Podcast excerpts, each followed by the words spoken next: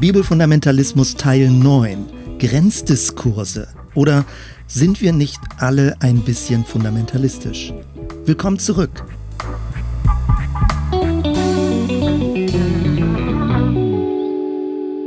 Wenn du bis hierhin mitgehört hast, dann war ich schon sieben Stunden, 19 Minuten und 37 Sekunden in deinem Ohr.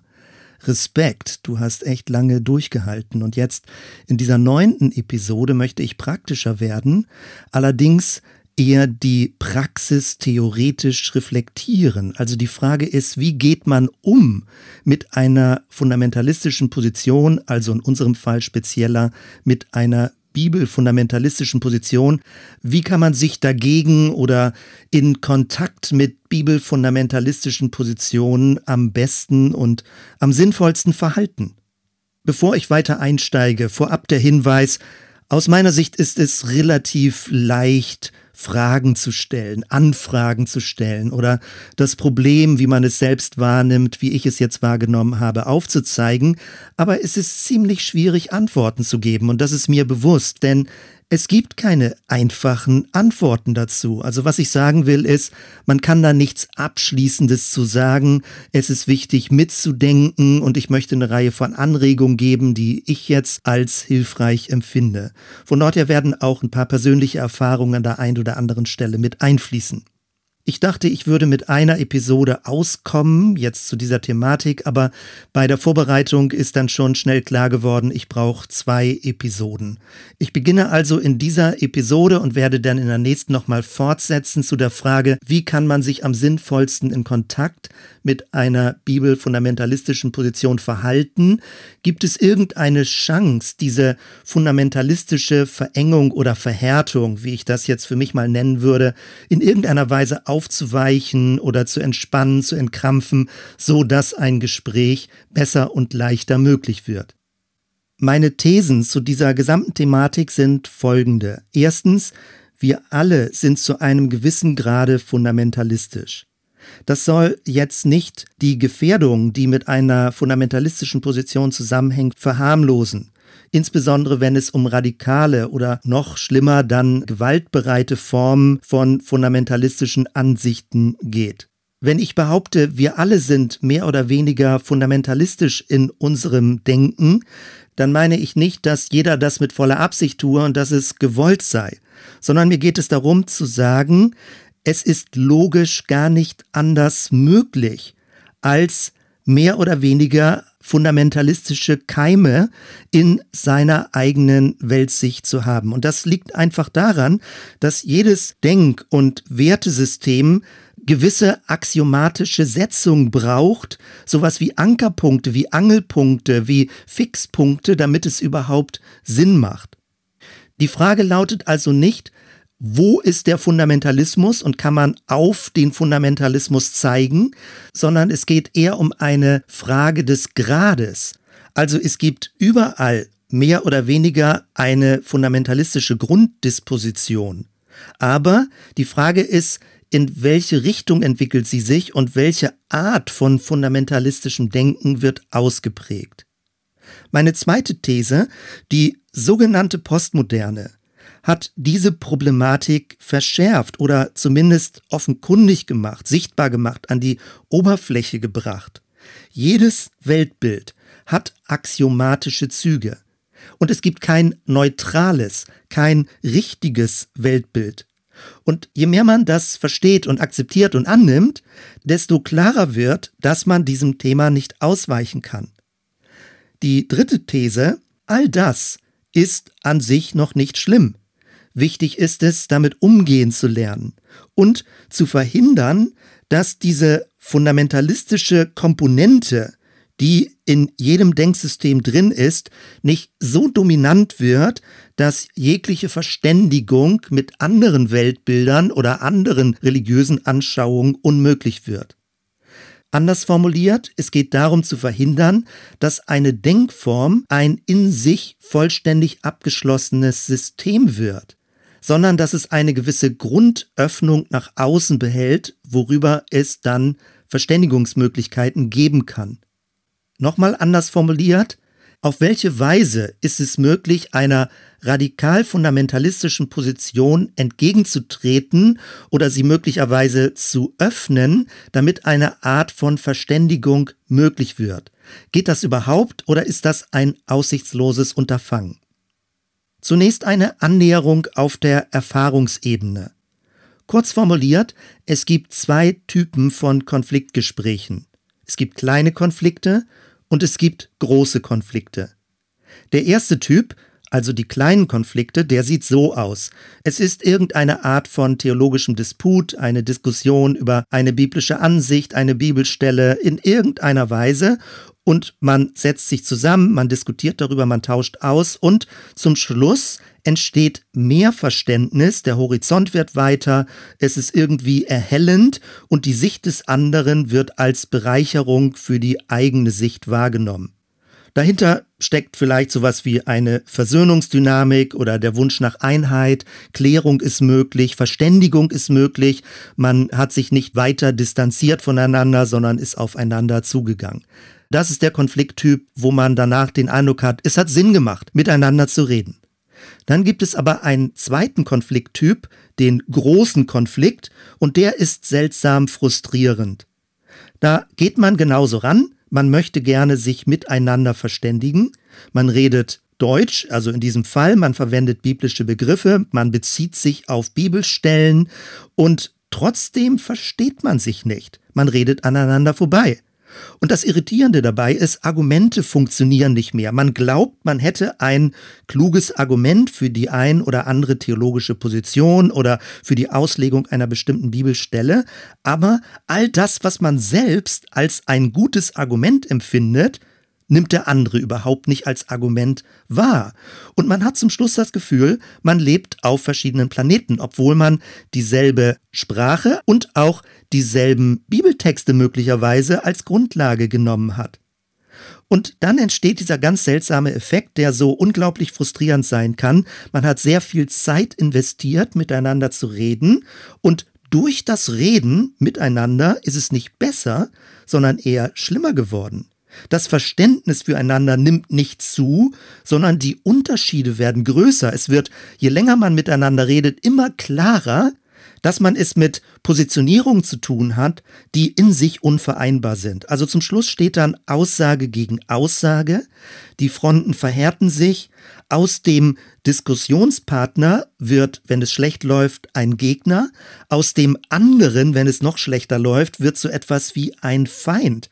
Und wenn es ganz, ganz schlecht läuft, dann entstehen Vernichtungsdynamiken. Das kann man immer daran erkennen, wenn der andere diffamiert wird. Also wenn die andere Person oder die andere Partei oder die andere Ansicht so diffamiert wird, abgewertet wird, vielleicht lächerlich gemacht wird, dass man sich fragt, ist das überhaupt noch irgendeine Art von sachlicher Diskussion. Bis dahin dann eben, dass dem anderen abgesprochen wird, dass er gläubig wäre, dass er noch das Evangelium verstehen würde, dass er noch die Bibel ernst nehmen würde, was auch immer. In diese Richtung entwickelt sich das dann wechselweise. Also nicht die einen sind die richtigen und die anderen die blöden oder so, sondern das ist ein wechselseitiges Spiel. Das Irritierende bei großen Konflikten ist, Angeblich redet man sachlich über ein bestimmtes Thema, ein biblisches Thema, aber wenn man genauer hinguckt, verschiebt sich das Ganze weg von einer sachlichen Diskussion eher zu Machtdynamiken. Wer kann sich stärker durchsetzen in einer Diskussion? Es fängt an, kämpferischer zu werden oder andersherum auch, dass gewisse Intrigen sind. Wer wird auf welche Seite gezogen? Man scheitert je länger man miteinander redet, aneinander. Und die Spaltung wird immer größer. Man geht getrennte Wege, weil man den Eindruck hat, es macht einfach keinen Sinn mehr, miteinander zu reden. Und ganz zum Schluss kann es sein, dass man an den Punkt kommt, dass man sich verwirrt fragt, bin ich eigentlich irre? Wofür habe ich mir die ganze Zeit genommen, um eine mögliche Verständigung zu erreichen oder sich selbst zu beschreiben, zu erklären, zu argumentieren, dem anderen zuzuhören, wenn es sowieso alles für die Katze ist und in die Tonne getreten werden kann? Also nochmal flapsiger formuliert, zum Schluss fragt man sich, bin ich bescheuert oder sind es die anderen? Und genau diese Erfahrung, die emotional so unglaublich frustrierend und nervenaufreibend und energiezehrend sein kann, das ist die Erfahrung von Grenzdiskursen. Und genau darüber möchte ich mit dir jetzt weiter nachdenken, denn je mehr einem die Logik und das mag irritierend, ja, es ist da wirklich eine gewisse Logik hinter. Je mehr einem diese Logik eines Grenzdiskurses klar wird, desto leichter ist es zu verstehen, dass man nicht ganz bescheuert ist, wenn man sich in diesem Fall gerade aktuell nicht versteht. Vor längerer Zeit bin ich auf ein relativ dünnes Buch aufmerksam geworden und ich habe es mir in Bezug auf diese Podcast-Reihe nochmal wieder besorgt. Es ist jetzt 2019 in der zehnten Auflage erschienen. Der Titel dieses Buches lautet Wie man mit Fundamentalisten diskutiert, ohne den Verstand zu verlieren. Bindestrich Anleitung zum subversiven Denken.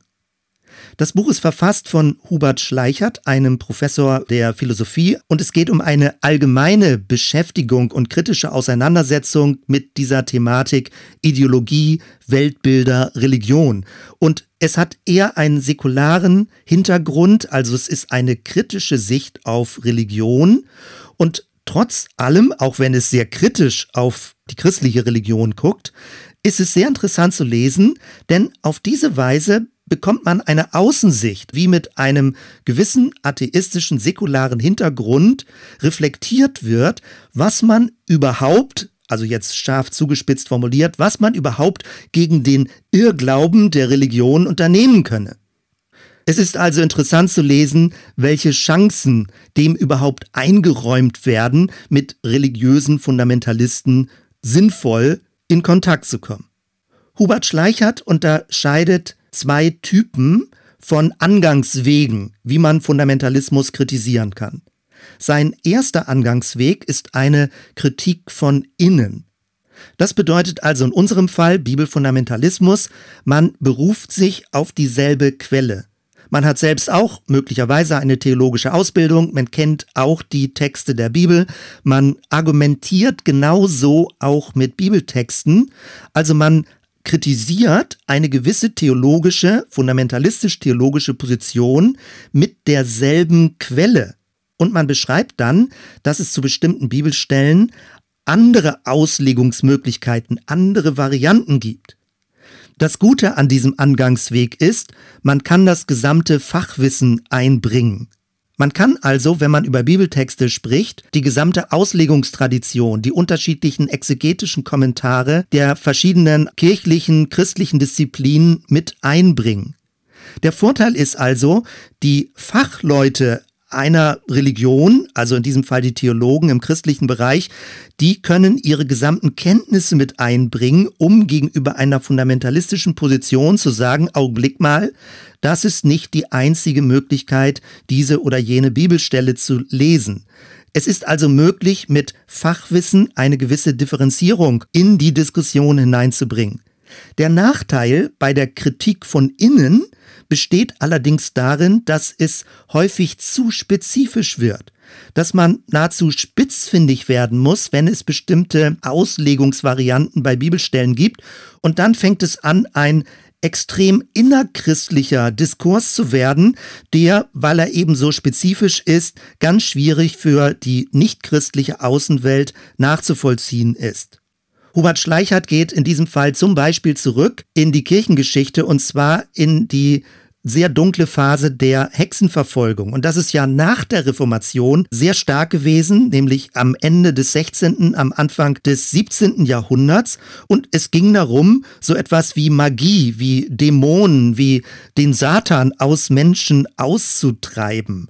Und die interne Kritik damals, jetzt Anfang des 17. Jahrhunderts, hat nicht so argumentiert, dass es Dämonen oder den Satan oder so gar nicht geben würde, sondern es hat innerkirchlich oder noch zugespitzter, es hat sogar juristisch argumentiert. Also es hatte einen kirchenjuristischen Angangsweg und der sah folgendermaßen aus. Man hat bestritten, dass der Teufel ein Bündnis mit Menschen schließen kann. Es ist nicht möglich, ein Pakt mit dem Teufel zu schließen. Das war eine theologisch-juristische Argumentation. Und auf diese Weise hat man gegen die Hexenverfolgung und Hexenverbrennung gegen an argumentiert. Für Außenstehende war das aber total absurd und unsinnig. Und damit sind wir bei dem zweiten Typ der Kritik, nämlich Kritik von außen, die externe Kritik an eine fundamentalistische Sichtweise.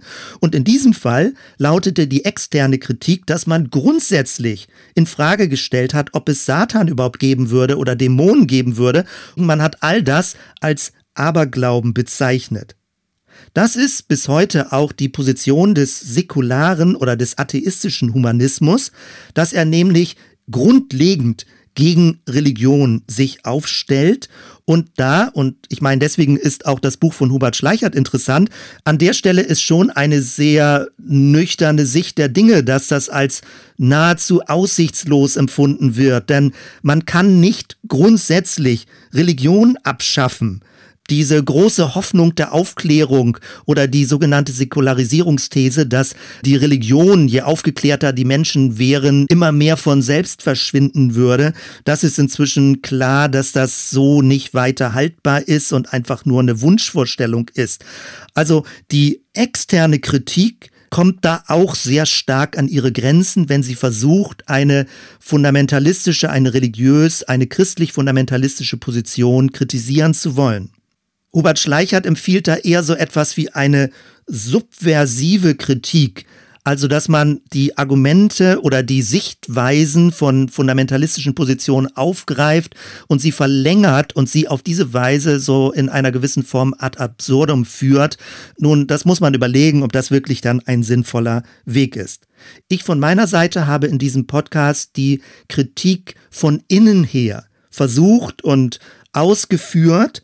Mir geht es ja nicht darum, den christlichen Glauben an sich in Frage zu stellen oder die Glaubwürdigkeit der biblischen Zeugenberichte lächerlich zu machen oder irgend so etwas. Mir geht es auch nicht darum, die Bibel in ihrer Autorität abzuschwächen, aber ich kritisiere die bibelfundamentalistische Position insofern von innen, indem ich sage, es gibt verschiedene Auslegungstraditionen, es gibt kirchengeschichtliche Varianten, Bibelstellen haben in der Regel eine Bandbreite, wie sie verstanden wurden und es braucht Abwägungsprozesse und all das ist eben auf diesem Weg der Differenzierung eine Kritik von innen.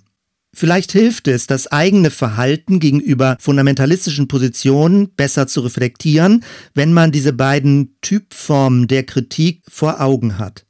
Ich möchte jetzt aber noch einen Schritt weitergehen und dir etwas beschreiben und erläutern, was ich noch hilfreicher finde, um sich diesem Phänomen der Grenzdiskurse zu nähern. Mir geht es also nochmal um diese Erfahrung, warum fühlt man sich bei Grenzdiskursen danach so blöd? Man sucht Verständigung, aber man redet aneinander vorbei. Warum ist das so frustrierend? Woran liegt das? Und es ist sehr hilfreich, wenn wir verschiedene Sprachebenen differenzieren. Ich beziehe mich dabei auf ein anderes Buch, nämlich von Christian Jegi und David Krieger, und es ist aus dem Jahr 1991. Der Titel Fundamentalismus, ein Phänomen der Gegenwart.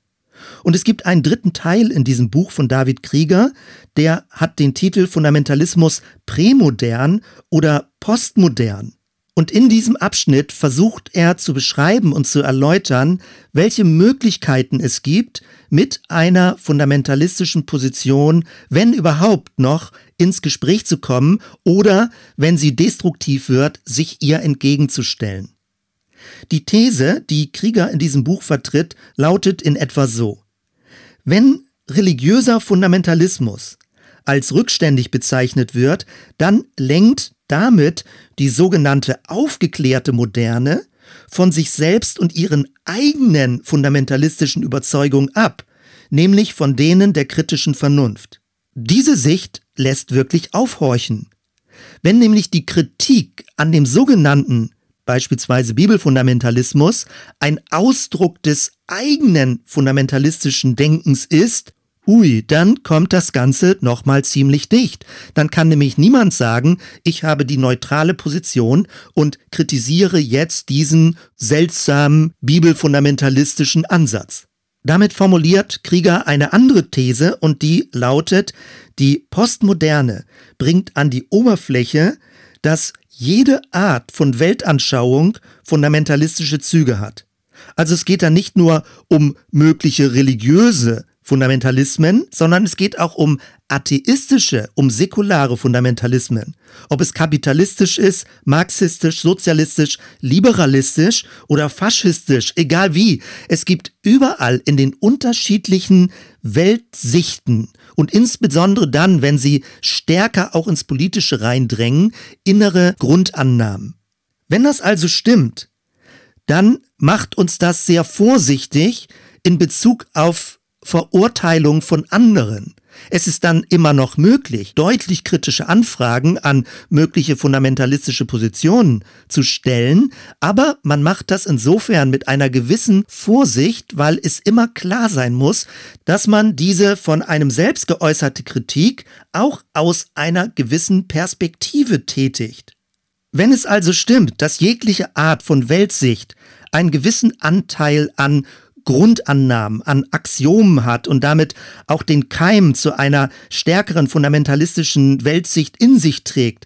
Der Vorteil dabei ist, dass man demütiger wird, dass man vorsichtiger wird und dass einem klar wird, man muss nicht nur anderen, sondern auch sich selbst darüber Rechenschaft abgeben, was die Voraussetzungen des Denkens sind.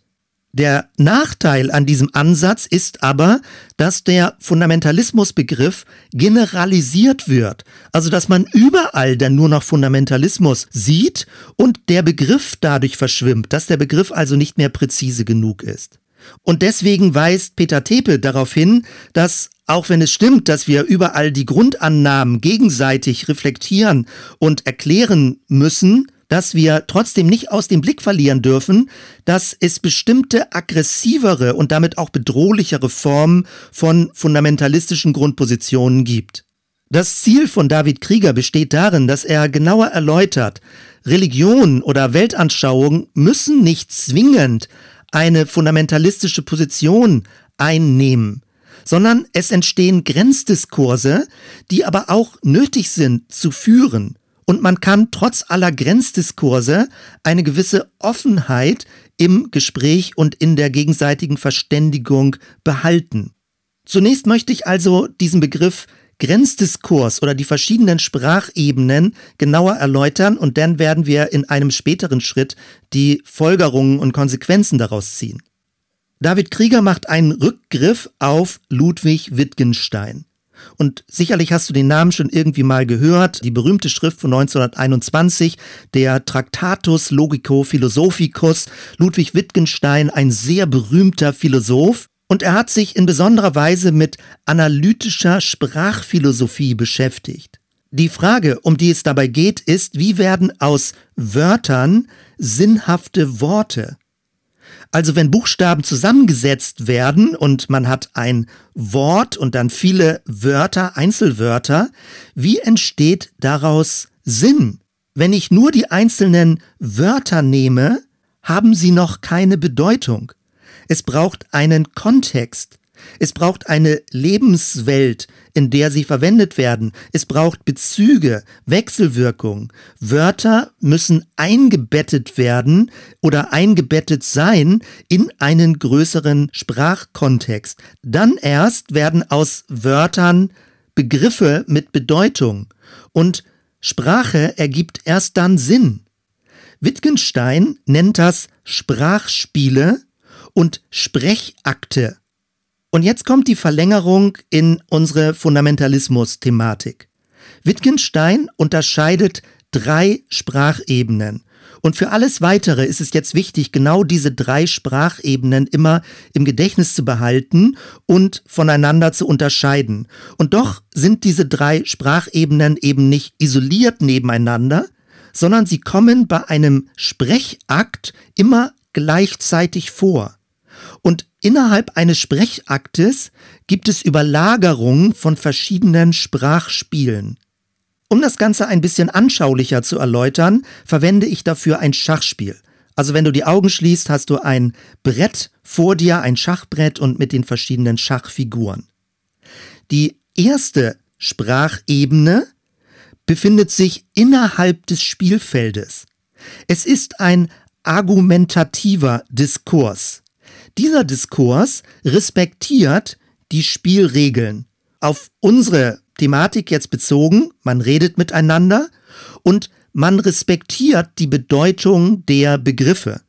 Also man kann dann Begründungen formulieren, es gibt Verifikation, man kann sagen, das spricht dafür, das spricht dagegen, man kann Missverständnisse ausräumen, man kann Kompromisse finden, man kann miteinander verhandeln.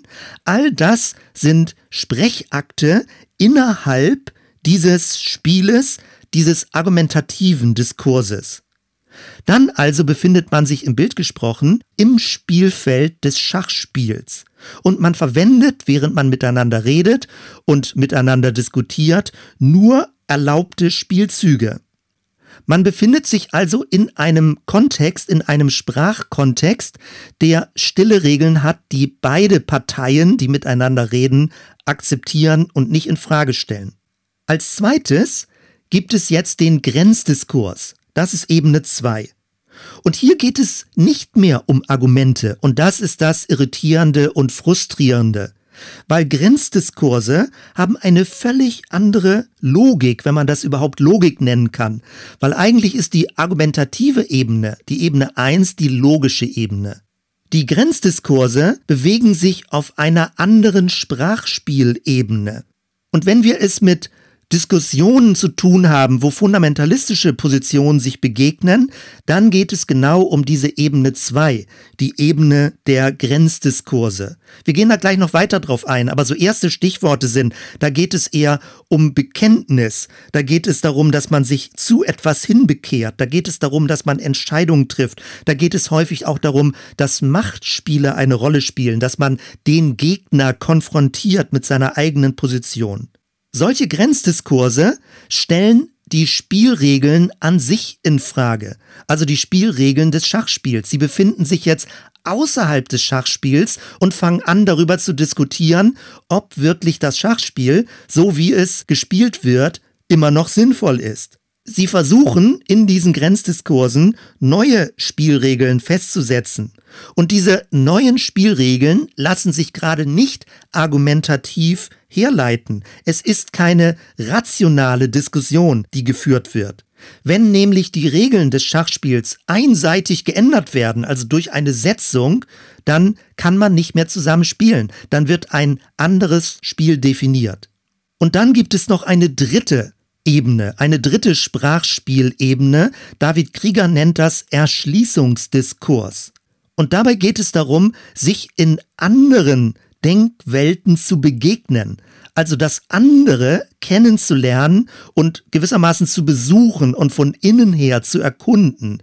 Es geht darum, dass man die eigene Denkwelt, soweit einem das möglich ist, verlässt und zu Gast in der Denkwelt eines anderen ist und man bewegt sich damit hinein in ein fremdes Sprachspiel und man versucht von dem anderen zu lernen, wie er seine Denkwelt oder wie sie ihre Denkwelt versteht. Es ist ein lernender, ein erkundender, ein erschließender Diskurs. Und diese Art von Diskurs lässt sich nicht aus der Distanz führen, sondern man muss sich auf die Denk- und Lebenswelt des anderen einlassen. Man zwingt dabei dem anderen nicht die eigenen Regeln auf, sondern man ist bereit, sich entsprechend der Regeln des anderen zu verhalten. Also auf unser Schachspiel bezogen. Es geht nicht darum, dass es Ebene 1, argumentativer Diskurs, innerhalb des Schachspiels Schachspiel nach den offiziellen Regeln zu spielen. Es geht auch nicht zweitens darum, die Regeln des Schachspiels neu zu definieren oder in Frage zu stellen, sondern es geht darum, ein anderes Spiel kennenzulernen. Also beispielsweise Mühle oder Dame oder noch anders Go oder Mahjong. Der gemeinsame Nenner ist dann nicht mehr das Spielfeld, sondern die Freude am gemeinsamen Spielen. Diese drei Ebenen, erstens den argumentativen Diskurs, zweitens den Grenzdiskurs und drittens den Erschließungsdiskurs, die möchte ich jetzt nochmal ein bisschen genauer anhand unserer Thematik erläutern. Beginnen wir mit Ebene 1, argumentative Diskurse. Das sind die Art von kontroversen Gesprächen, die innerhalb eines unsichtbaren, gemeinsam akzeptierten Regelsystems ablaufen. Also man hat gemeinsame Werte, gemeinsame Überzeugungen, gemeinsame Prinzipien, wie eine kontroverse Diskussion ablaufen kann. Man redet dann viel miteinander, man versteht sich besser, man befindet sich bei all dem aber auf demselben Spielfeld. Deswegen ist es möglich, das Argument des anderen zu hören und eigene Argumente einzubringen. Zum Schluss wenn es ein gelungenes Gespräch ist, dann haben beide Seiten das Gefühl, dass sich die Einsicht und das Verständnis füreinander erhöht hat. So eine Art von Sprachspiel auf der Ebene 1 funktioniert aber nur, wenn beide Parteien gemeinsam die Kriterien von Gültigkeit akzeptieren, also gewisse Argumentationsregeln, Kommunikationsregeln, wenn man zum Beispiel den anderen ausreden lässt oder dem anderen aufmerksam zuhört, wenn es erlaubt ist, Rückfragen zu stellen. Sie funktionieren nur, solche Sprachspiele, wenn beide Seiten bereit sind, sich entsprechend der Regeln zu verhalten. Und wenn man dem anderen eine gute Motivation glaubt und nicht unterstellt, dass er täuschen oder sie täuschen will oder betrügen will oder die Regeln nicht einhalten möchte. Und solche Sprachspiele auf Ebene 1, argumentativ, funktionieren eben nur, wenn es auch eine gemeinsam akzeptierte Methodik gibt, wie Regelverletzungen angesprochen werden können und korrigiert werden können. Also wie es Verifikationsprozeduren gibt. Das heißt, man darf darauf hinweisen, dass der andere möglicherweise jetzt kein vernünftiges Argument verwendet. Es dürfen Kriterien angewendet werden der Überprüfbarkeit und es muss eine grundsätzliche Korrekturbereitschaft anhand der gemeinsam akzeptierten etablierten Gesprächsregeln geben. Dann aber gibt es Gespräche, wo man merkt, vielleicht mit zwei Parteien, fünf Parteien, zehn Parteien, wo die ein oder andere Person anfängt auszuscheren und nicht mehr einen konstruktiven Diskurs führt. So ein Verhaltensmuster könnte man Systemverweigerer nennen. Gehen wir zurück zum Schachspiel. Da würde das bedeuten, dass jemand plötzlich behauptet, ich möchte aber, dass das Pferd nicht so zwei vor, ein zur Seite geht, sondern sich wie ein Läufer bewegt, also diagonal sich bewegen darf. Jemand fängt an, die Regeln des Spiels an sich in Frage zu stellen. Letztendlich flapsig formuliert, jemand macht sich die Welt, wie es ihm gefällt, oder noch drastischer, jemand ist so genervt von dem Spiel oder wird wütend oder hat keine Lust mehr, sich in das bestehende Spiel zu integrieren und schmeißt einfach mit einer Handbewegung alle Figuren um. Dann, wenn genau dies geschieht, dann kommt die argumentative Logik, also der argumentative Diskurs, an seine Grenze. Dort nämlich, wo die Ratio nicht mehr die oberste Instanz ist, entstehen andere Dynamiken, die man nicht mehr auf logische Weise zu fassen bekommt. Wenn zum Beispiel jemand sagt, ich fühle, dass das auch ganz anders sein könnte. Oder wenn jemand sagt, mein Glaube sagt mir aber. Das könnte sogar in extremster Form dann sich zu Verschwörungstheorien entwickeln, wo jemand sagt, doch, diese Autorität, die und die Person hat aber Folgendes gesagt.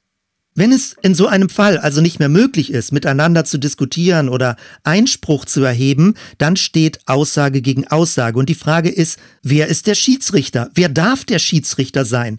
Weil man kann, wenn Aussage gegen Aussage steht, keine Lösung mehr auf der Ebene 1 finden. Es braucht eine Art von übergeordnetem Regelsystem, was diese Patt-Situation entscheidet. Dieses sind die Momente, wo man das Gefühl hat, irre zu werden, weil das, was man verstandesmäßig versucht zu artikulieren und zu beschreiben und zu formulieren, irgendwie ins Leere läuft und man den Eindruck hat, man redet gegen die Wand oder arbeitet gegen Windmühlen und die andere Partei lächelt einen nur noch freundlich an, aber hört nicht mehr wirklich zu. Es geschieht keine Verständigung mehr. An dieser Stelle fühlt sich der menschliche Verstand völlig hilflos. Und das ist die Hilflosigkeit der Moderne, wo die Ratio an ihre Grenzen kommt und ziemlich hilflos gegenüber jegliche Art von Fundamentalismus ist, auch eben im Sinne des religiösen Fundamentalismus oder noch spezieller des Bibelfundamentalismus. Und damit gehen wir zur Ebene 2, denn die Ebene 2, Grenzdiskurse, tickt völlig anders. Bevor ich die im Einzelnen beschreiben werde, und ich orientiere mich da an den Ausführungen von David Krieger, möchte ich einen kleinen Exkurs kirchengeschichtlich machen, damit wir vielleicht ein bisschen besseres Gefühl dafür bekommen, wie diese Grenzdiskurse entstehen und wie sie es auch in der Kirchengeschichte schon in vielfältiger Form gegeben hat. Also ganz plakativ, ganz vereinfacht, in ganz groben Zügen. Das Mittelalter war, sehr verkürzt gesagt, ein theologisch geschlossenes System. Es ging darum, dass die gesamte Gesellschaft christianisiert ist und theologisch reflektiert wird.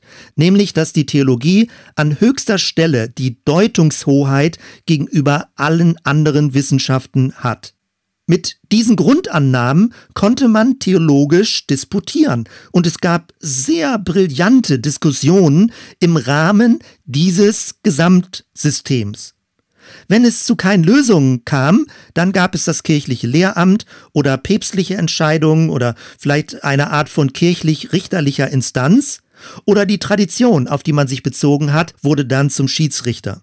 Mit der Reformation, dann im 16. Jahrhundert, wurde dieses ganze System endgültig instabil. Schon vorher fing es an, ein bisschen zu bröseln und marode zu werden, aber Martin Luther hat praktisch die Regeln verletzt und den Papst nicht mehr als Autorität akzeptiert, das kirchliche Lehramt nicht mehr als Autorität akzeptiert und er hat einen neuen Schiedsrichter eingeführt, nämlich die Bibel sollte Schiedsrichter sein und eben nicht mehr diese gesamte klerikale Struktur. Die Hoffnung, dass die Bibel die möglichen Konfliktfelder lösen können würde, hat sich aber ziemlich schnell zerschlagen. Und später dann die Konfessionskriege, auch innerhalb des ganzen evangelischen Sektors. Es war ja nicht nur lutherisch oder reformiert, sondern es gab auch den linken Flügel, die täuferischen Ansätze, die dann nochmal anders als die lutherische Position gegenüber der katholischen war, sondern sich dann auch noch gegenüber der lutherischen wieder abgrenzten. All das führte dazu, dass das ursprüngliche mittelalterliche Gesamtsystem vollständig zerbrochen gebrochen ist. Weil es aber zu so vielen Konfessionskriegen gekommen ist und die Bibel an manchen Stellen auch nicht weitergeholfen hat, ist es dann im 17. Jahrhundert, und ich finde das ziemlich verwunderlich, zur absoluten Monarchie gekommen. Dass man also einen neuen Schiedsrichter, einen Monarchen eingeführt hat, der letztendlich das Gemeinwesen, das Staatswesen organisiert. Und an der Stelle begann es dann im Zusammenhang mit der Aufklärung, dass man sagte, wenn es unterschiedliche religiöse Ansichten gibt, dann bitte nur im Privat privaten Bereich. Und in der Öffentlichkeit soll der Staat säkular, neutral alle gleich behandeln. Diese Entwicklungsrichtung wird dann Neuzeit oder Moderne oder in Verbindung damit Aufklärung genannt. Und das passte dann auch zusammen mit der ganzen Wissenschaft, mit der säkularen Forschung, die also von der Annahme ausging, jetzt gar nicht, dass es Gott gibt, sondern dass die Natur erforscht wird. Es ging um Beobachtung der Natur, um Experimente, um empirische Forschung und damit auch um Falsifizierbarkeit. Jegliche Theorie musste sich auch der Kritik stellen und wenn es eine bessere Theorie gab, dann galt die alte Theorie als überholt. Und in diesem Sinne wurde auch die bisherige Religion kritisch hinterfragt. Und die neue Geschichte, die gewissermaßen dann also erzählt wurde, war, dass Religion Menschen unmündig hält, dass Kirche tendenziell ihre Macht missbrauchen würde und dass es eine neue Religion braucht, nämlich eine Religion, die dem kritischen Verstand standhalten könne. Es ging jetzt darum, eine vernünftige Religion zu formulieren. Und damit wurde alles Irrationale suspekt oder galt als blinder, naiver Aberglaube. Anders formuliert, religiöse Grenzdiskurse wurden aus dem öffentlichen Raum verbannt und Religion sollte zur Privatsache werden oder musste sich in jedem Fall der kritischen Vernunft stellen. Und unter der Hand wurde damit die kritische Vernunft zur neuen Absolutheit. Rückblickend, jetzt aus der sogenannten postmodernen Sicht, müsste man sagen, der kritische Verstand, die kritische Ratio wurde sehr arrogant. Denn sie meinte, die Religion jetzt bewerten zu können, ob sie wirklich sinnvoll und vernünftig sei. Und es gab ja eine Reihe von Religionskritik dann im Rahmen dieses neuen Vernunftsystems. Viele Namen sind bekannt. Ludwig Feuerbach, Karl Marx, Friedrich Nietzsche, Sigmund Freud. Es ging darum, ob Gott eine Projektion ist und das Volk damit benebelt wird oder ob es eine leere Religiosität wäre, wo das Volk erlöst werden müsse von oder ob es nur eine innere Psychospiegelung ist. Nochmal anders formuliert, es ging um eine vernünftige Kritik an der angeblich unvernünftigen Religion.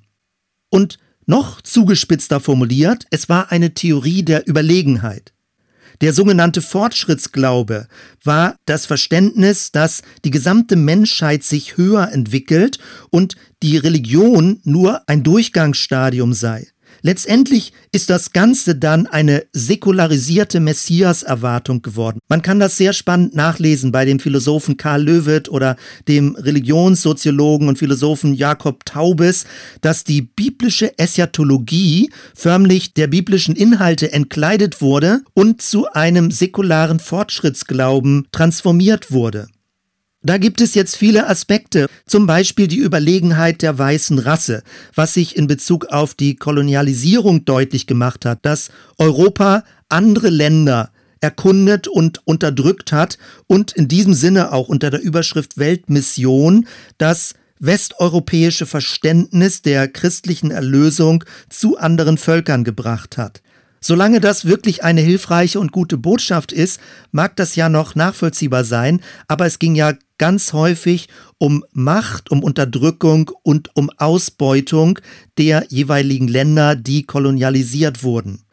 Im 19. Jahrhundert war es dann so weit, dass das Christentum sich in Abgrenzung gegenüber der atheistischen Aufklärung selbst als die Spitze aller religiösen Entwicklungen verstand dass also der christliche Glaube davon überzeugt war, dass er die höchst entwickelste Form aller Religion wäre. Es ging sogar so weit, dass man den Eindruck hatte, dass Jesus in dem Sinne als Person gar nicht mehr nötig wäre, sondern dass es eigentlich nur noch um allgemein humane Werte ginge, einen gegenseitigen Respekt, das Gute im Menschen, Humanität untereinander und dass das Christentum letztendlich nur ein Ausdruck für diese menschlich positiven Grundwerte sei. Dann das 20. Jahrhundert, und das ist sicherlich vielen vor Augen, dass die europäische Selbstherrlichkeit zerbricht. Zwei Weltkriege, das Kolonialsystem bricht zusammen, im Rahmen des Zweiten Weltkrieges die Shoah und das Erschrecken darüber, dass in der angeblich höchst entwickelsten Zivilisation eine gezielte Ermordung von mehreren Millionen Juden stattgefunden hat. Damit war die Vorherrschaft der guten Vernunft in Frage gestellt. Und der ach so aufgeklärte Mensch war gar nicht so human. All das führte zu vielen kritischen Reflexionen, nicht nur gegenüber der traditionellen christlichen Religion, sondern jetzt, und das war neu, auch gegenüber der angeblich so aufgeklärten Moderne. Auch die Moderne geriet ins Schussfeuer. Und das kann man besonders gut im Feld der Religionswissenschaft beobachten. Ursprünglich ging es darum, das Christentum kritisch zu erforschen oder überhaupt Religionen kritisch zu erforschen und von außen zu betrachten. Jetzt aber hat sich die ursprünglich säkulare Religionswissenschaft gegen die Moderne gestellt und die Anmaßung des kritischen Verstandes herausgearbeitet. Man könnte also verkürzt sagen, auch der kritische Rationalismus hat in gewisser Form religiöse Züge. Wenn es beispielsweise um materialistische Ansichten gibt oder um einen sogenannten Reduktionismus, also die Ablehnung jeglicher Art von Transzendenz. Wenn also gesagt wird, kategorisch gesagt wird, es gibt keinen Gott, dann ist diese Aussage in sich wiederum fundamentalistisch. Und das bedeutet, dass die aufgeklärte, kritische Vernunft nicht das Ende der Geschichte ist, sondern auch nur eine Phase in der europäischen Geistesgeschichte. David Krieger formuliert das folgendermaßen. Zitat, könnte es sein, dass der sogenannte kritische Rationalismus selber in der Postmoderne notgedrungen, fundamentalistisch geworden und somit genauso unfähig ist, universale Normen und objektive Wahrheit zu begründen, wie der ausdrücklich religiöse Diskurs, den er bekämpft. Wäre dies so, dann ist der Fundamentalismus weniger als Flucht vor der Moderne zu verstehen, sondern als Spiegel worin wir unser eigenes postmodernes Gesicht zu sehen bekommen. Das Ergebnis ist also am Ende des 20. Jahrhunderts, die Weltsicht des kritischen Rationalismus ist selbst in sich brüchig geworden. Der französische Philosoph Jean-François Lyotard hat das schon in den 1980er Jahren in der Hinsicht formuliert, dass er sagte, es gibt keine große Meta-Erzählung mehr. Wir haben keinen allgemeingültigen Sinnhorizont mehr. Es gibt keine große Geschichte mehr, kein alles übergreifendes Bild, das die verschiedenen Lebensgeschichten sowohl im Kleinen als auch im Großen bei den verschiedenen Völkergemeinschaften in ein großes Bild zusammenbringt. Alles zerfällt in Einzelepisoden und Lebensabschnitte. Wir haben viele verschiedene Geschichten von vielen verschiedenen Kulturen, die in gleichzeitiger Ungleichzeitigkeit miteinander in Kontakt stehen.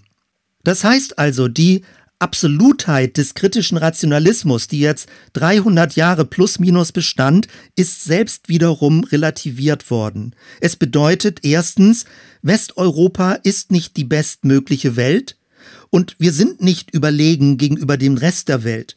Wir sind auch nicht die Mitte der Welt. Manchmal hat man den Eindruck, Nordamerika glaubt das inzwischen zu sein und hat noch nicht verstanden, dass es auch nicht die Mitte der Welt ist. Manchmal ist es auch in Bezug auf deutsche Theologie, die sich immer noch als Land der Reformation versteht, das Gefühl, als würde sie immer noch auch theologisch sich als Mitte der Welt fühlen, aber das ist ja schon lange nicht mehr der Fall. Es gibt viele andere spannende theologische Entwürfe, die sich nicht unmittelbar auf die Reformation beziehen.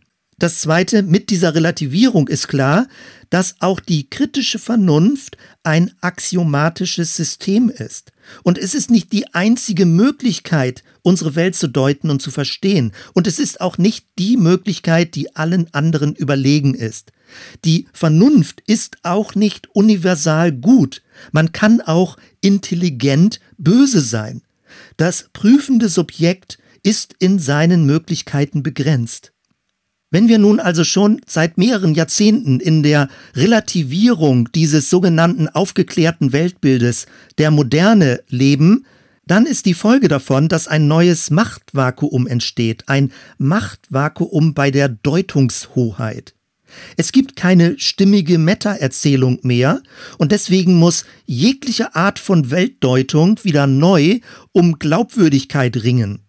Anders formuliert, die lange Zeit gültigen Spielregeln werden in Frage gestellt, wurden in Frage gestellt. Es gibt kein einheitliches Rationalitätsmodell mehr.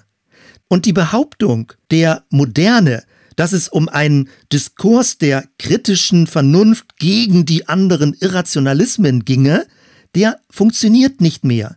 Es geht nicht darum, dass die kritische Vernunft gegen den ganzen Aberglauben der Religion ankämpft. Es geht nicht um ein, wenn es gut laufen würde, um einen Dialog zwischen Religion und säkularer Wissenschaft. Es geht nicht um einen bloßen Dialog zwischen Glaube und kritischer Vernunft, sondern, und damit zitiere ich wieder David Krieger, es geht um einen Polylog, also ein Mehrfachgespräch auf verschiedenen Ebenen. Oder anders formuliert, es geht um multidimensionale Grenzdiskurse. Wenn ich also diesen schnellen Grobdurchgang durch die verschiedenen Bruchlinien der letzten 5, 6, 700 Jahre in der Kirchengeschichte gemacht habe, dann könnte ein bisschen deutlich geworden sein, immer wenn ein System in sich stimmig und schlüssig ist, dann funktioniert Argumentation. Wenn es aber nicht mehr funktioniert, braucht es einen neuen Schiedsrichter. Ob es das kirchliche Lehramt ist, ob es die Bibel ist, ob es ein Monarch ist, ob es die kritische Vernunft ist, je nachdem braucht es jemanden oder ein Prinzip, was auf einer höheren Ebene die Konflikte lösen oder zumindest schlichten kann. Die sogenannte Postmoderne, der Verdienst der Postmoderne ist, dass sie deutlich gemacht hat, wir alle haben eine Perspektive und niemand hat einen neutralen Standpunkt. Es gibt viele verschiedene kulturelle Zugänge. Das Zweite, es gibt immer einen Kontext. Es gibt einen biografischen und kulturellen Kontext. Es gibt auch einen geschichtlichen Kontext, um diese Grenzdiskurse zu führen. Und als Drittes, innerhalb dieses Grenzdiskurses haben wir es mit unterschiedlichen Interpretationen zu tun. Man kann eine Botschaft hören, man kann eine Botschaft präsentieren, aber es muss immer wieder gedeutet werden und man muss sich darüber verständigen, wie eine Botschaft zu verstehen ist. All das, wenn ich davon spreche, es gibt unterschiedliche Perspektiven, unterschiedliche Kontexte, unterschiedliche Interpretationen, führt nicht, wie immer die Angst der bibelfundamentalistischen Position ist, es führt nicht zu Beliebigkeit, sondern es führt zu einem komplexeren Weltbild.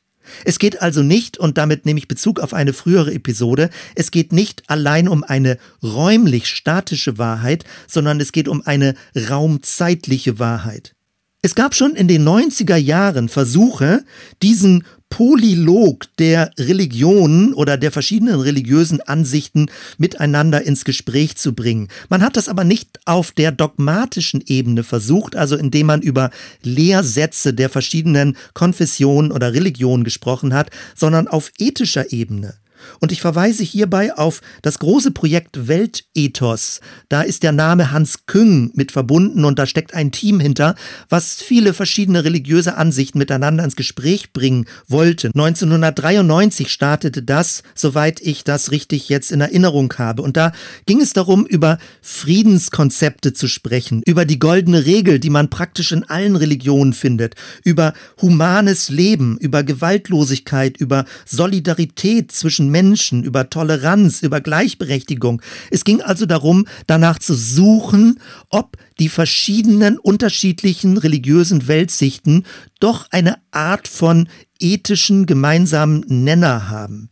Nun, jetzt sind aber schon mehr als 20 Jahre vergangen und es ist eine gewisse Ernüchterung eingetreten, inwieweit das gelingen kann, so etwas wie einen gemeinsamen Nenner oder ein übergreifendes Dach auf der ethischen Ebene zu formulieren.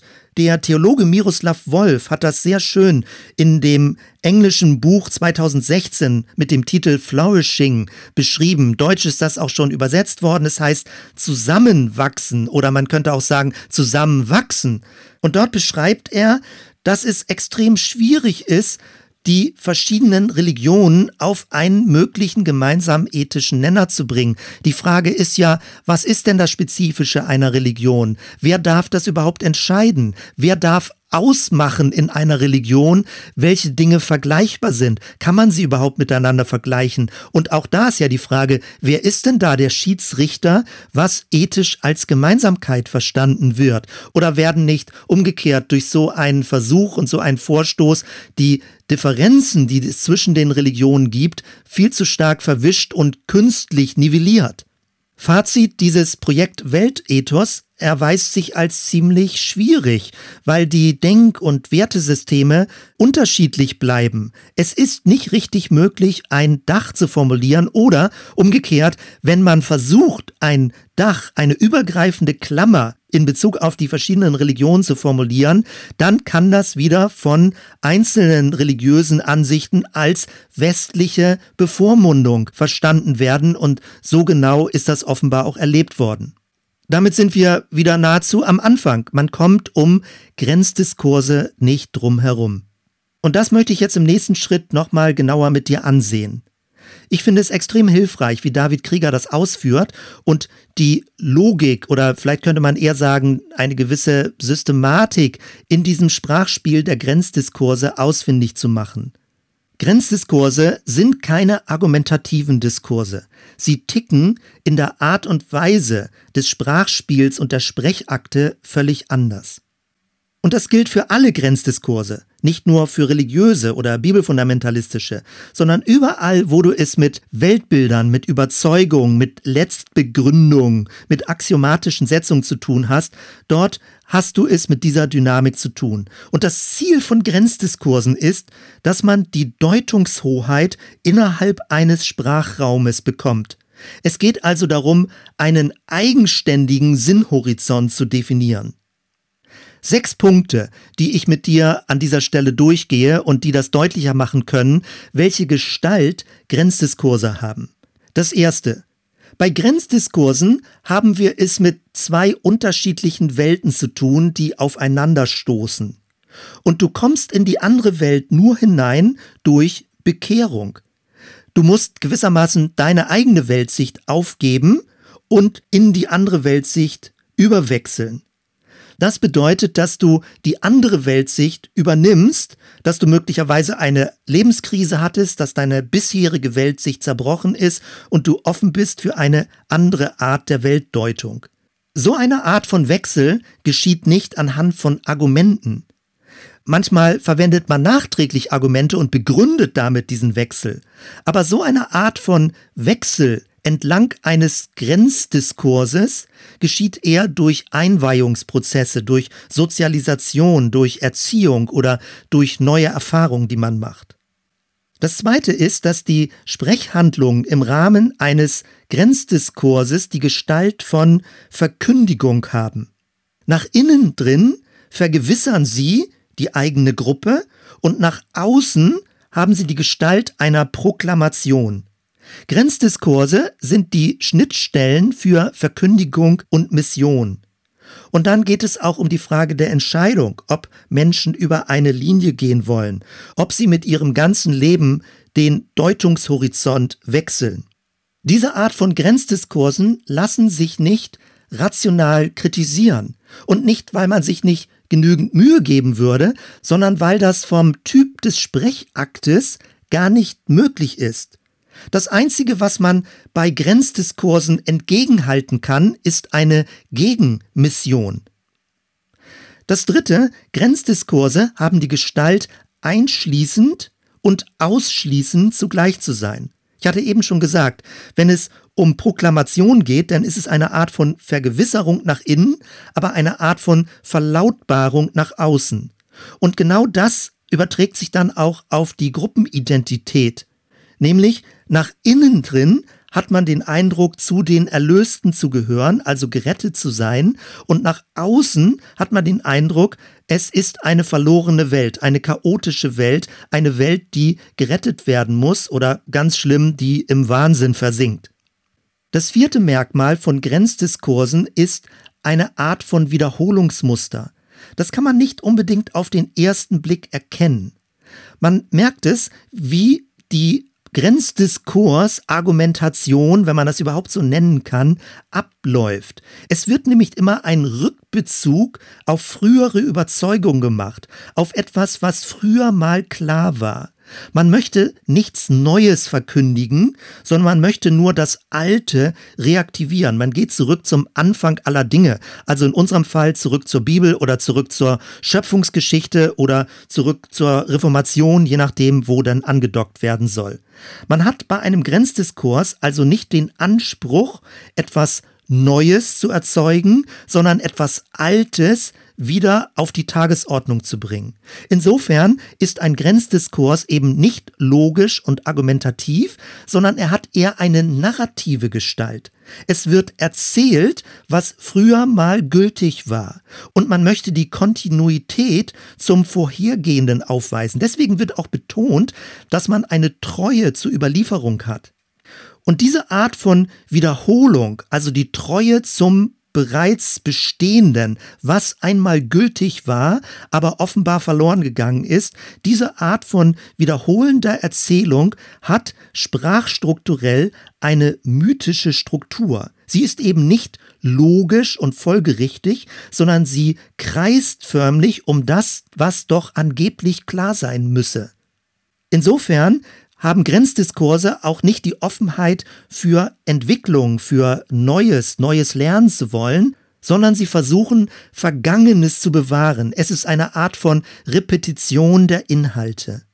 All das passt auch damit zusammen, dass bei solcher Art von Grenzdiskursen Zeit und Geschichte verneint wird, Wissensfortschritt wird verneint und es wird vielmehr vom Ewigen, vom Unwandelbaren, Identischen gesprochen, wobei, wenn man genauer hinguckt, das Identische, das Ewige, das Unwandelbare eben dort in der Tradition liegt, die man als Ursprung empfindet. Das fünfte Merkmal ist, dass Grenzdiskurse vom Kommunikationsstil bezeugend und bekennend sind. Sie argumentieren nicht, sondern sie stellen eher etwas dar. Sie lassen etwas verlautbaren. Häufig entsteht auch bei Grenzdiskursen, wenn Menschen versuchen zu missionieren, dann die Frustration, warum es der anderen Person, die in einer anderen Weltsicht lebt, nicht automatisch einleuchtend ist. Und man versucht dann stärker zu missionieren, aufdringlicher zu werden, übergriffiger zu werden. Man versucht, die andere Person, die möglicherweise säkular oder atheistisch geprägt ist, zu überzeugen. Aber es funktioniert bei Grenzdiskursen nicht. Wenn man etwas bezeugt oder bekennt, dann geht es nicht mehr allein um die Worte, das, was gesagt wird, sondern es geht darum, was gezeigt wird, was verkörpert wird. Also die Setzung bei Grenzdiskursen geschieht nicht verbal, sondern sie geschieht durch Handlung. Es ist wie eine Art von Bühne, wo etwas dargestellt wird und in dem etwas öffentlich dargestellt, positioniert wird, indem Entscheidungen gefällt werden und Handlungen ausgeführt werden, erzeugt das eine größere Gruppensolidarität. Das sechste Merkmal bei Grenzdiskursen ist, dass eine Partei sich gegenüber der anderen Partei versucht durchzusetzen. Sie haben eine gewisse Art von kämpferischer Struktur, von Agonistik. Es ist eine Art von unsichtbarem Armdrücken aus verschiedenen Weltbildhintergründen heraus. Jeder Sprechakt beansprucht, die Regeln neu setzen zu können und ein neues, ein anderes Sprachspiel in Gang zu bringen. Die eigene Sicht wird dem anderen versucht aufzuzwingen, und wenn das nicht gelingt, wird die andere Sicht diffamiert oder lächerlich gemacht. Wenn das klar wird, und das kann man beobachten, wenn man selbst schon mal in solchen Diskussionen gewesen ist, dann spürt man, wie ein Grenzdiskurs die sachliche und die argumentative, logische Ebene verlässt und wie es immer mehr um Macht geht, wie Menschen lauter werden, wie sie provozierender werden, wie sie sich durchsetzen wollen. Und wenn es ganz schlecht läuft, bestimmt zum Schluss der Mächtige, was wahr sein soll. Und das kann man auch bei Bibelauslegung beobachten. Zum Schluss sind es die Personen, die an der Macht sind, die entscheiden, wie die Bibel ausgelegt werden soll. Wenn das die Gruppe noch nicht versteht, dann wird es eben so lange wiederholt, bis es Akzeptanz gibt. Das ist in letzter Konsequenz die Gestalt eines intoleranten, radikaleren Fundamentalismus. Und wenn man das Ganze von außen beobachtet, dann merkt man, dass die weltanschaulich oder die bibeltheologische Position nicht mehr wirklich begründet wird, sondern es eine gewisse Willkürlichkeit im Machtanspruch gibt, warum das eine richtig sein soll und das andere falsch sein soll. Wenn also die Macht der Auslegung oder die Macht im Rahmen eines fundamentalistischen Grenzdiskurses dazu führt, was als richtig und als falsch gilt, dann offenbart das die ganze Willkürlichkeit, die im Rahmen eines solchen Grenzdiskurses zum Tragen kommt. Und sobald ein Grenzdiskurs sich so heiß läuft, dass er willkürlich wird in möglichen Ergebnissen, führt er in die Sinnlosigkeit und es entsteht ein Glaubwürdigkeitsverlust. Wenn also versucht wird, bei Grenzdiskursen mit mehr Lautstärke und mit mehr Macht die eigene Position durchzusetzen, dann entsteht die typische Unstimmigkeit zwischen dem Wie und dem Was. Man versucht dann also in einem hitzigen Grenzdiskurs das Was durchzusetzen, also den Inhalt der eigenen Überzeugung mit aller Deutlichkeit klarzumachen, aber man vernachlässigt dabei das Wie. Also man fängt an, die Spielregeln so stark zu verletzen, dass die andere Person von mir an die Wand gespielt wird, dass sie erniedrigt wird, dass sie nicht mehr zu Wort kommen lassen wird, dass die Argumente, die sie aus ihrer Sicht vorbringt, lächerlich gemacht werden, dass eine Person als Person bloßgestellt wird. Und all das können wir ja beobachten, auch in diesem ganzen Themenfeld des Bibelfundamentalismus. Wenn wir nun diese drei Sprachebenen ein bisschen differenziert haben, dann können wir die Kritik am Bibelfundamentalismus nochmal präzisieren. Es geht jetzt nicht um theologische Einwände, das habe ich in den früheren beiden Episoden versucht zu beschreiben und zu formulieren, sondern jetzt geht es um eine sprachphilosophische Kritik. Bibelfundamentalismus würde dann, also in diesem Sinne, sich nur auf der Ebene 2, also auf der Ebene der Grenzdiskurse befinden. Bibelfundamentalismus verweigert sich der Ebene 1, wo es um eine Binnendifferenzierung geht, wo es um ein Abwägen der verschiedenen Argumente geht. Bei all dem werden dann Varianten nicht zugelassen. Es gibt dann keinen Auslegungsspielraum, wenn es um einzelne Bibelverse, Bibeltexte oder biblische Linien geht. Und die Verantwortung, die der Ausleger hat, wird zurückgewiesen. Man sagt dann einfach nur, der Herr hat gesagt oder das ist ein Gebot Gottes, es ist doch klar. Es gibt keine Abwägungsprozesse, es gibt auch keine zweitbeste Lösung, es gibt auch nicht unterschiedliche Lösungen für verschiedene Kontexte, sondern die Kommunikation ist immer nur monologisch, proklamierend, verkündigend und die andere Sicht wird gar nicht zum Zuge kommen gelassen. Und auf der anderen Seite verweigert sich die bibelfundamentalistische Position der Ebene 3, wo es um eine Außenbegegnung mit dem anderen geht. Wenn man in einer multikulturellen Gesellschaft zusammenlebt, dann gibt es viele Hunderte, Tausende, Millionen unterschiedlicher Weltsichten, die eben nicht meiner eigenen entsprechen. Eine bibelfundamentalistische Position verweigert sich dieser Öffnung und bestreitet, dass es rechtmäßige andere Positionen gibt. Und in der Art und Weise der Kommunikation gibt es dann immer Unterwerfungsdynamiken, dass man also versucht, dem anderen klarzumachen, dass man selbst Recht hat und dass die andere Person Unrecht hat. Genau das werde ich in der nächsten Episode noch genauer ausführen, in der Hoffnung dann auch ein paar Linien zeigen zu können, wie es möglich ist, Entfeindungsarbeit zu machen, sprachliche Entfeindungsarbeit und wie es sinnvoll ist, über Friedensethik nachzudenken. Zum Schluss. Um nicht falsch verstanden zu werden, meine Überzeugung besteht darin, jeder von uns bewegt sich auf der Ebene 2. Also jeder hat Grundüberzeugung, axiomatische Setzung, jeder von uns führt Grenzdiskurse. Und das ist richtig und nötig. Es braucht Überzeugung, es braucht Wertvorstellungen, die einem so wichtig sind, dass man sich dafür einsetzt und engagiert und dass man sich aktiv darin vergewissert, was man vertreten möchte. Es ist aber gleichermaßen wichtig, nicht nur auf Ebene 2 zu bleiben. Sonst kommt keine Kommunikation nach innen und keine Kommunikation nach außen zustande, sondern es bleibt bei einer Konfrontation. Wichtig ist also eine Binnendifferenzierung auf Ebene 1. Nur darüber leitet man andere zu einem mündigen Mitdenken in der Gruppe, zu der man gehört, an. Und gleichermaßen wichtig ist eine Begegnung mit dem anderen nach draußen. Und das macht demütig, weil man merkt, man ist nicht die einzig richtige Position, also von der man glaubt, dass sie richtig wäre, sondern man tritt dann zeugnishaft auf und möglichst natürlich gewaltlos auf, auch in der Sprache gewaltlos, wenn man seine Sicht gegenüber anderen deutlich macht oder sich versucht, in die Sicht von anderen hineinzuversetzen.